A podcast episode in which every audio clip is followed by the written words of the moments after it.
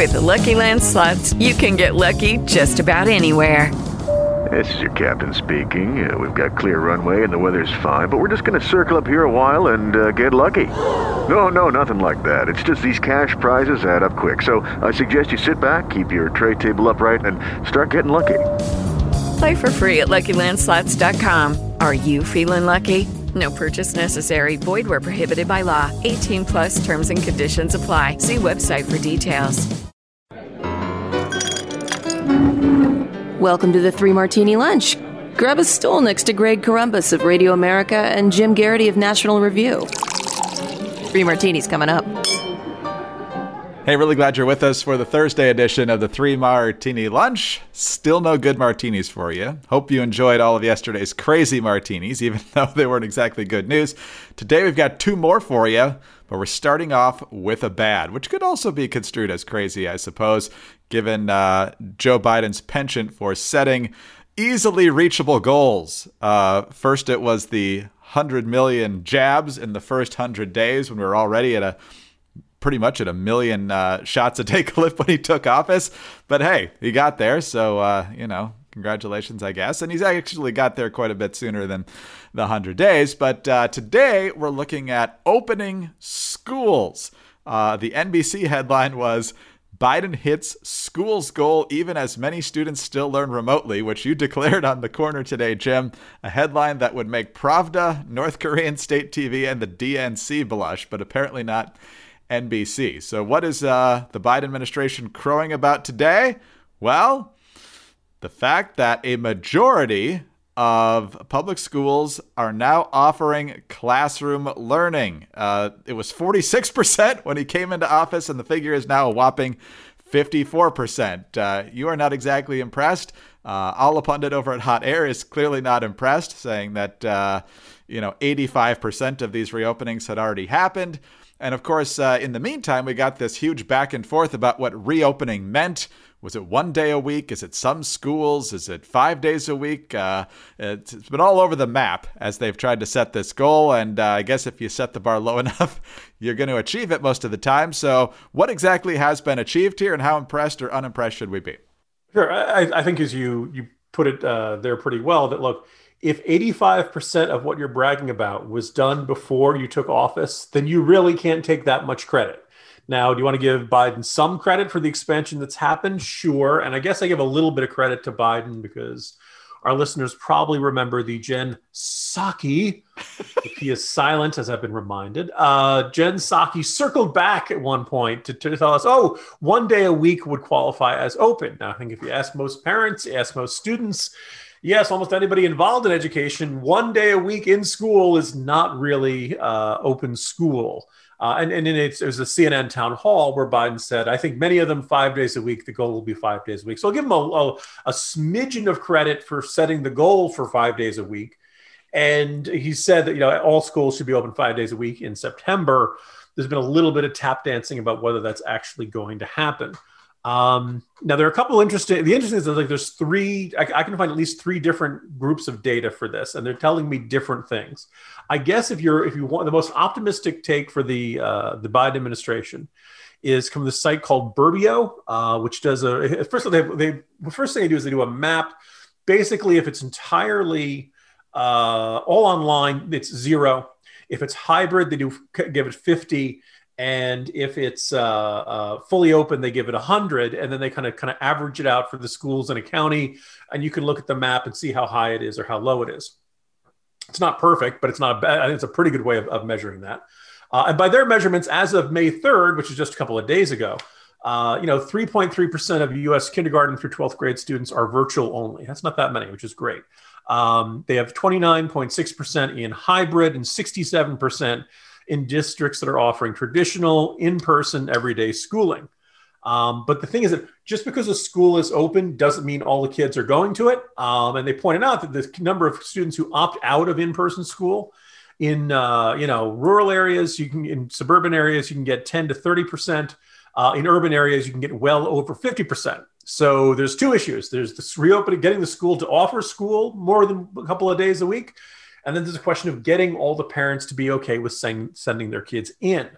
Um, the other thing which is kind of worth noting, if you look at the numbers on the AEI return to learn tracker, you get 4% fully remote, uh, 49% fully open, uh, and 48% that are in hybrid. That's as of April 26th. So that's a little bit earlier. And my gripe with the AEI site is that they put whether it's one day a week or four days a week, that's all hybrid for them. And I think most people would say, okay, there's kind of a difference there. Uh, here in Fairfax County, the kids are back four days a week. It's not perfect, but it's a pretty good step. And we should also keep in mind there are some school districts in which um, they'd all be in the hybrid category, but certain schools are open two days a week, and other schools in the same district are open four days a week. Um, in addition to that, you have these Department of Education numbers, which are uh, actually you know, kind of pleasantly surprised they're not um, the most generous to the administration. Um, and I think the other things that they point out, like you know, the, the at least the, if nothing else, the NBC News article did acknowledge that yeah, the schools are open, but you still got four in ten, almost four in ten students taking all their classes remotely. I assume that's like you know 38, 39 percent and another 20% are split between classroom and remote learning. You add that up, that's less than half. So less than half of the kids are back in school five days a week. Kind of annoying. Now, if some of them are in that four day a week thing, I'd be like, okay, we're getting pretty close to it. Uh, but that does not appear to be the case here. And it's just deeply, deeply frustrating.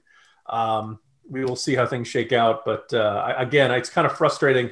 Much like with the vaccination pace, Biden is taking a bow for stuff that was already well in progress before he took office. Oh, by the way, let's point out the, the AEI map shows this. The Department of Education report says shows this. By and large, the red states have their schools open. By and large, it is the blue states that have their schools either you know in these hybrid format or or the you know the remaining couple percent that are fully closed. So Biden is taking credit for opening uh, opening schools. But in fact, it's mostly been Republican leaning states and Republican run states that are doing this, and the Democratic ones are the ones dragging their feet. Yeah, and the other thing, uh, I mean, first of all, the idea of uh, crowing about reaching this goal is fun. I mean, we can always play the game of what if a Republican president was bragging about uh, the progress we've seen over the, the last hundred plus days or so. Uh, I think the uh, the media would probably, and rightfully so in a lot of cases, pan that.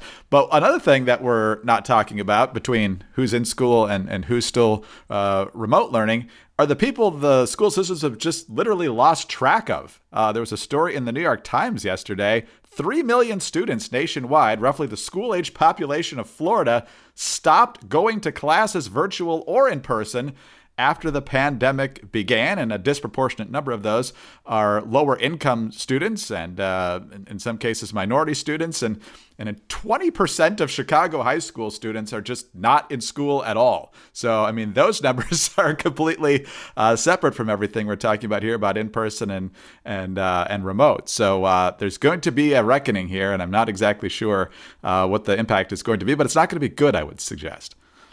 Yeah, Greg, it's just like I'm old enough to remember when the lost generation referred to those who came of age during World War One. Now the lost generation is the actual kids who are misplaced, like your phone, your wallet, your glasses, your keys, and that one sock in the dryer. The repercussions are going to be massive here. But uh, we do have some good news, and that's that we have a great sponsor in Porter Road. Uh, look, uh, you can skip the meat on those foam trays at the grocery store. You know, it's pretty good, but you can skip that and enjoy craft meat without even leaving your house. Porter Road has you covered from weeknight staples to weekend cooking projects and everything in between. Uh, look, Porter Road is an online butcher shop that delivers high quality meat directly for you. And that's because chefs and butchers Chris and James started Porter Road 10 years ago as a local Nashville butcher shop with a mission to fix a broken food system. Now, for 10 years, they have tweaked and tuned their process to bring you an exceptional piece of meat all while building a more sustainable system for farmers and the planet. They work with trusted local farmers to ensure animals are raised the right way, humanely on pasture with no added hormones or antibiotics. From there, Porter Road dry ages all of their beef and hand cuts each steak and chop using old world butchery techniques to produce cuts you simply will not find at your local grocery store. So you can shop like you would a local butcher and order items a la carte, or you can choose from curated subscription bundles that always ship for free. There is no commitment and you can customize your frequency. Plus, steaks and chops arrive fresh and never frozen. Yeah, that was a pleasant surprise. They didn't come frozen, they came fresh. We've had the chance to uh, have some of the Porter Road meat. Uh, Mrs. Corombos made steaks on the grill, and uh, we were raving about them for not just hours, but like the next couple of days about how great those things turned out, which is a credit to her grilling ability, but it's also a credit to the quality meat that you get from uh, Porter Road. Uh, and right now, Porter Road is offering Three Martini Lunch listeners $20 off your first order of $100 or more if you go to Porter Road porterroad.com slash martini. Go to porterroad.com slash martini for $20 off that first order of $100 or more. Again, that's Porter Road, P O R T E R R O A D dot com slash martini. All right, Jim, let's talk about our first bad martini. And this is one of those head smashing into the desk martinis because uh, just when you think things are going well, in come the politicians and the regulators. The Biden administration is endorsing a plan put out by the World Health Organization to pause the patents for the vaccines and let other companies run with the ball in order to try and uh, boost vaccine production. And so, you know, Pfizer, Moderna, and yes, they got some money through Operation Warp Speed, so the taxpayers uh, did help with the process, obviously, but they uh, put everything else in their research, or a lot of it, on the back burner, so they could devote everything to this development and clinical trials and everything else. And and now that they're about to go global in a bigger way with the vaccine, uh, and we just saw, I think it was last week, that they've made about three and a half billion dollars in revenue, not profits necessarily, but revenue. Apparently, it's time now to just strangle this uh, capitalist effort in the cradle here because, Jim, we'll never have another uh, pandemic or anything. We're not going to need these companies ever again to try and. Uh, you know, do what's right for humanity here. So let's just uh, kneecap them here and take their stuff. Yeah, uh, my colleague uh, David Harsanyi has a very good column where he says this is basically state-run theft. You invent something, you develop something, you create something, and the government says, "Well, we think this is such a good thing, everybody should have it, so we're taking away your patent and will allow anybody to make it. I do think, though, that more than uh, perhaps a more kind of tangible and significant from that is that the idea that this is going to make a significant difference in getting vaccines out to people demonstrates people don't understand how this vaccine is made. And I'm reminded of my colleague Kevin Williamson's observation everything looks really easy when you don't know the first flipping thing about it, except he didn't say flipping. Um, so just for perspective, again, I assume we have a very well-read, well-educated, news junkie audience. I assume most of our listeners know that the creation of these vaccines is not easy. But let's assume that you don't. Assuming you don't have no idea what this you know, idea of rescinding the patent means, it means that every pharmaceutical company that has already gotten its specially designed and custom built equipment designed for DNA, cold storage, the bacterial broth vats, the DNA harvesting, the quality testing equipment, the separate DNA filter equipment, the freezers, packaging and shipping infrastructure, the processing plants that turn the DNA into RNA, the enzyme transcri- transcription machines, the mRNA testing facilities, a second set of packing, freezing, and shipping infrastructure, and then the oily lipid production equipment, all of which has to be built precisely to the specifications for this particular vaccine. Now, anybody can do that, Greg. you and I should go into business. Let's do this. What do we need? Oh, oh, what's that? A billion. A billion dollars of pre-existing infrastructure. Oh, okay. Never mind that. That's gonna. this is like saying, "Great news, Ford. We've taken away the patent on Lamborghinis. Go turn the the, the, the Ford Escort plant to make Lamborghinis or something like that." All of the equipment has to be specifically designed, built and designed to specifications to do exactly this. You can't just say, it's like saying to a fireworks factory, hey, I want you guys to start making ICBMs. It's not the same thing. It's not the same stuff. You can't do it. Now, could all these other companies start the process of developing all these machines to begin this process? Sure, but look at what Pfizer's doing. Look at what Moderna's doing. Doing, and yeah, let's look at Johnson and Johnson, even though they've kind of lagged behind the others on this. It's not a simple process. It's not a cheap process. It's not the sort of thing that you can just cook up in your garage. So this idea, like the whole time, the patents have not really been the obstacle in getting creating these vaccines and getting them out. The real problem has been that this requires a whole bunch of specialized uh, equipment, and it takes time to develop it, and it takes time to make it, and you have to have a lot of steps for quality control. And uh, you know, the, the, could you know, could we see? I, I could see from this ruling a year from now, two years from now, three years from now, more companies making these vaccines. I'd like to think that a year from now, two years from now, three years from now, this vaccine, this this pandemic is a much much lesser deal, not just here in the United States, but all the way around the world. So um, it, it, really is another case of the Biden administration making a big, bold announcement that doesn't actually change the facts on the ground very much. I suppose you could argue that down the road this will have a significant impact. But the other thing is like I mentioned this in yesterday's Jolt, where you know Robert Reich was complaining that Pfizer made 3.5 billion dollars in profit on its uh, vaccine, uh, which I, I, I ran the numbers and it came out to like eight bucks a dose. Does that seem unreasonable, Greg? No. Like I, I got 10 in my wallet right now. I'll give it to him right now. They saved the world. This is re- it's kind of really a big deal. Oh, by the way, Pfizer had the I, I you know, and it's not just because I took the Pfizer one, although I like to believe, you know, I'd feel the same way if I didn't get it. Pfizer appears to be the best one. Moderna is like it's like 96% versus 95%. It's not not a huge difference. Moderna is still pretty darn good too. Johnson and Johnson, okay, it's a little bit further down, but it's only one dose. It's easier to ship. It has certain advantages that the other ones don't. We're going to hear a from about Novavax. Um, I was pleasantly surprised, as surprised as anybody. The Russian one works, and the Chinese one is a coin flip. Uh, good luck, you you know. Oh, and the Oxford one is good uh, even though the Europeans are freaking out about it because apparently they're much more anti-vax than they let on. But anyway, Pfizer did like the best possible job when the world was in this giant, really kind of either unprecedented or nothing quite on this scale had been seen since the great influenza pandemic of, of the last century. You know, guys, eight bucks a dose. Here, here, enjoy it you know, you know what? If you help develop the vaccine for Pfizer, you should not be buying a beer for yourself for the rest of your life. It's Miller time, as far as I'm concerned. Hell, get those guys old Milwaukee because it doesn't get any better than this. Very good. Now, uh, a couple of thoughts rattling around in my head on this. First of all, has the World Health Organization gotten anything right uh, in this entire process? I mean, nobody's shocked that they're going with this collectivist approach to this.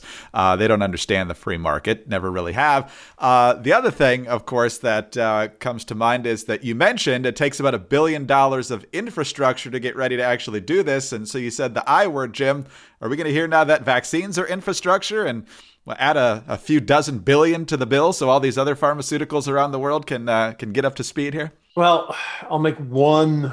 So apparently, the, the developments we've seen in the COVID nineteen vaccine could open up the door to a whole bunch of other medical development research developments, including ones taking on cancer, including ones that could be much more effective against influenza, all kinds of uh, stuff like that. So really, you could you know there's an argument you could say that actually, hey, this is a really you know of all the things government can spend money on, this could be something that could really pay dividends down the road. So if somebody wanted to say, hey, like I said, the problem is that all of these things, it's not like you can build the generic, I guess some of this equipment can be repurposed with minimal effort. Um, I did a little bit of research this in the course of this pandemic, although they're probably they're, you know, go, go talk to an expert on this.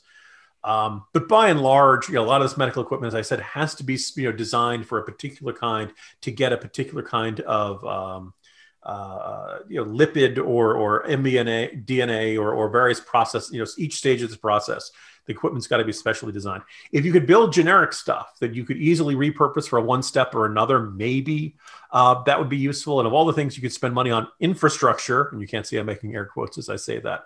Um, that could be one of the better ones, but you know, you considering how Democrats like to spend money, just pretend I didn't say that. Just ignore all this, everything I said, folks. All right. Well, what you can't ignore is the huge savings you can get on My Pillow towel sets. Uh, look, I mean, these towels are fantastic. They are big, they're fluffy, they're super soft, they're amazingly absorbent. They're they're just as good as towels as you're going to find anywhere, and probably better. So wrap yourself in the soothing, soft feel of the My Pillow towel, and right now you can get a six-piece towel set, regularly $109.99, now just $44.98, a massive savings of $65 when you use the promo code Martini at mypillow.com. My Pillow towels are made from proprietary technology that makes them highly absorbent and soft without that lotiony feel.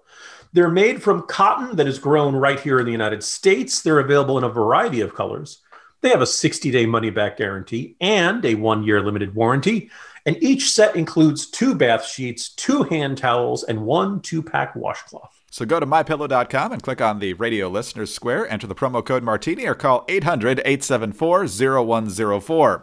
While you're there, you can take advantage of the deep discounts also on all MyPillow products, including the Giza Dream bed sheets, MyPillow premium pillows, and the new My Slippers. Get your MyPillow six-piece towel set for only $44.98, but only with our promo code Martini. Call 800-874-0104 and use the code there, or do it when you visit mypillow.com today. All right, Jim, on to our second crazy martini. And if it was just the idea in general, this might even be a good martini, but of course the Democrats have to go and ruin everything. We have groused for a long time about why exactly do Iowa and New Hampshire get to have such a huge influence on uh, the presidential campaigns every four years? And so, I mean, a lot of people get winnowed out because they don't do well in Iowa, they don't do well in New Hampshire. Those are the states where you don't have to spend a ton of money to try and make a splash. And if you don't do well there, well, you're pretty much done. And there's 48 other states to go. I mean, just look at last year. Biden did horribly in both states, still ended up the nominee. So maybe you don't necessarily need them to win, but you do need a pretty big organization to be able to bounce back from that. And so We've also said that you know you should be able to know who actually won the Iowa caucuses, uh, which has not been very common lately on either side of the aisle. But now the Boston Globe is reporting that uh, the Democratic National Committee is seriously debating whether to demote Iowa and New Hampshire in presidential primaries. And you're thinking, okay, finally, some other states get to get to weigh in first. But of course, the Democrats aren't worried about who gets to weigh in first unless they're not white enough. So let's go in with the Boston Globe here. Uh, many Democrats, uh, including some who ran in 2020, say those states shouldn't hold the nation's first nominating contest because their majority white populations don't reflect the Democratic electorate. Those debates are taking place behind the scenes at the DNC as party leaders, including former Senate Majority Leader Harry Reid of Nevada and Representative Jim Clyburn of South Carolina, both say states like theirs should appear sooner on the primary calendar.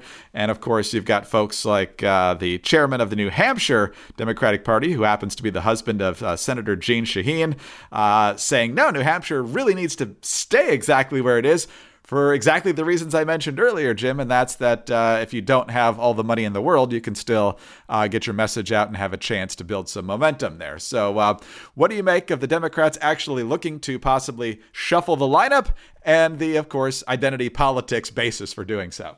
Yeah, I can't stand the identity politics basis. I do find the idea of changing up the order appealing. I suppose if I lived someplace beside, if I lived in Iowa or if I lived in New Hampshire, I'd feel differently, but I don't. Um, I also think that with the the absolute disaster that was the Iowa caucus last year. By the way, Greg, remember when the Iowa caucus not having results for 24 to 48? Remember we thought that was going to be the big disaster of 2020? yeah. It was a simpler and more innocent time. Um, it was it was an omen of what was to come for the rest of the year.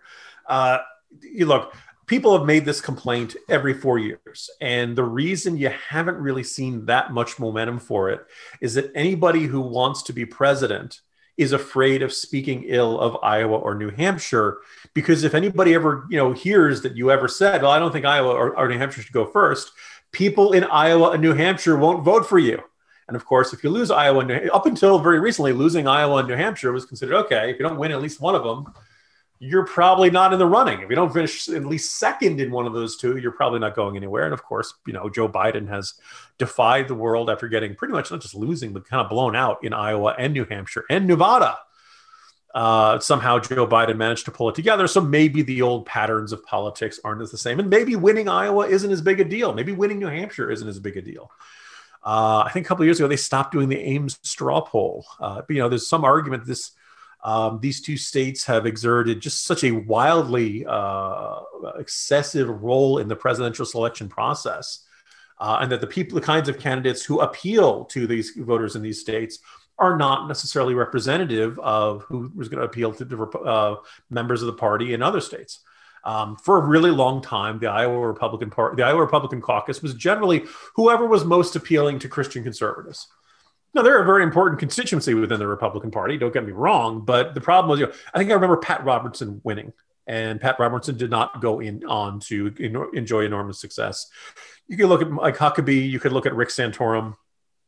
by and large, like you know, if you like if you win that caucus, it's like you're one running for the presidency of evangelical Christian America. And Republicans are looking for somebody to be president of the entire United States, not just the you know, of one particular faction. Uh, New Hampshire, as one guy, one of consultants once described me, almost every Republican in New Hampshire is wearing a red flannel shirt, and he's got three days growth, and he's got a part-time business running a snowplow. Uh, that's a that's a that's a cliche. It's a stereotype, but that is a chunk. And the only thing they want to know about is are you going to cut my taxes, right? So you you've got these two, and yeah, are they are they important? Yes, but it's really kind of weird that the first two contests don't really have a big city. Sorry, Des Moines. Sorry, Manchester. You don't count. And you could even say, looking at the first four contests, the only one that really counts as a big city is Las Vegas. Um, years and years ago, I went through and said, if you wanted to have a, a primary process that allowed those who don't have a lot of funding to jump in in an inexpensive state and uh, and build momentum gradually, and if you wanted to make it uh, kind of interesting until the end. If you wanted to make sure that it didn't get resolved after the first four contests or something like that, then what you would do is you'd set up a system where the smallest states with the fewest delegates at stake would go first. Good news for New Hampshire. I would say good news for um, Delaware. Good news for Hawaii. Uh, good news for like North Dakota. Uh, ironically, Iowa and New Hampshire would not be too far behind in this process, and you would end with the Texas and California and New York and those big states. Well, like Texas and California and New York, those are all because of the bigger states. They're also the most expensive states. And a state like Delaware, which consists of three counties, you can drive through it in about an hour. You know, you could be, oh, that's an easy place. You can do a lot of on the ground campaigning. So I laid this out, and as far as I can tell, Greg, absolutely nobody took this seriously or said, yes, we should do something like this. I don't think the process is ever going to begin.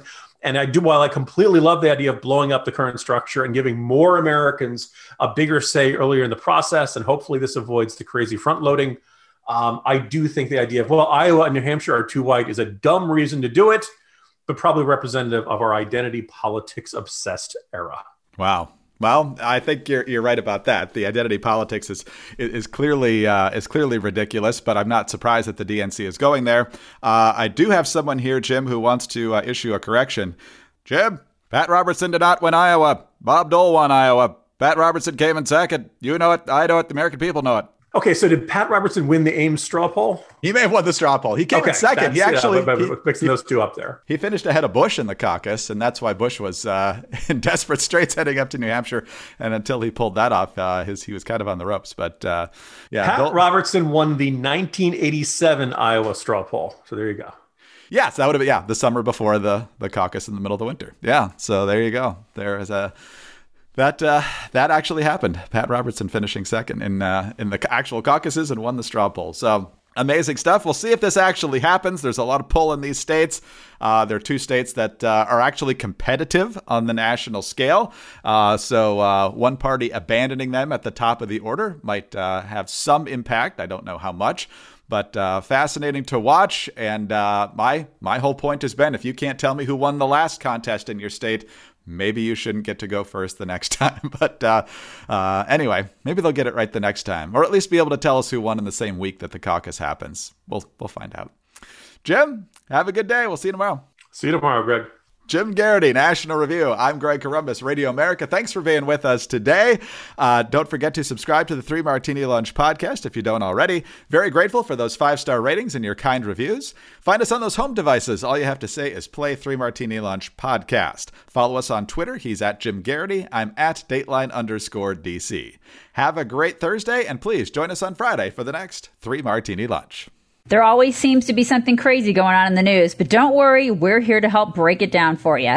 Gas prices are beginning to skyrocket as demands grow. People are going out more as mask mandates are starting to be lifted, and politics is taking over television. Hey, it's the Chicks from the Chicks on the Right podcast. Download and subscribe to our daily podcast to hear us pick apart and pick on the news of the day. Politics to pop culture, nobody's safe, but it's all fun. Subscribe on iTunes or wherever you get your podcasts. All right, one more bit of good news, Andy, and that is the fantastic deals you can find at 4patriots.com slash martini, including their signature offer right now, a free solar panel with the purchase of the Patriot Power Generator 2000X, and of course, free shipping on all orders over $97. You want to be prepared. You don't want to get caught unprepared when your power goes out. It's going to happen eventually. Just a question of whether you're in the dark for a few minutes, a few hours, or maybe even a few days or more. The Patriot Power Generator 2000X, worth its weight in gold. It's now got double the capacity and it'll keep your big appliances running, including your fridge, which is full of food that just keeps getting more and more expensive. It's got 12 outlets, including four AC, plus two USB C outlets that can charge your phone 20 times faster than normal. So visit 4patriots.com slash martini to get your Patriot Power Generator 2000X with the free solar panel included. Plus, get free shipping on orders over $97. Save more and get peace of mind now by going to the number 4patriots.com slash martini. That's 4patriots.com slash martini. Lucky Land Casino asking people what's the weirdest place you've gotten lucky? Lucky? In line at the deli, I guess? Aha, in my dentist's office.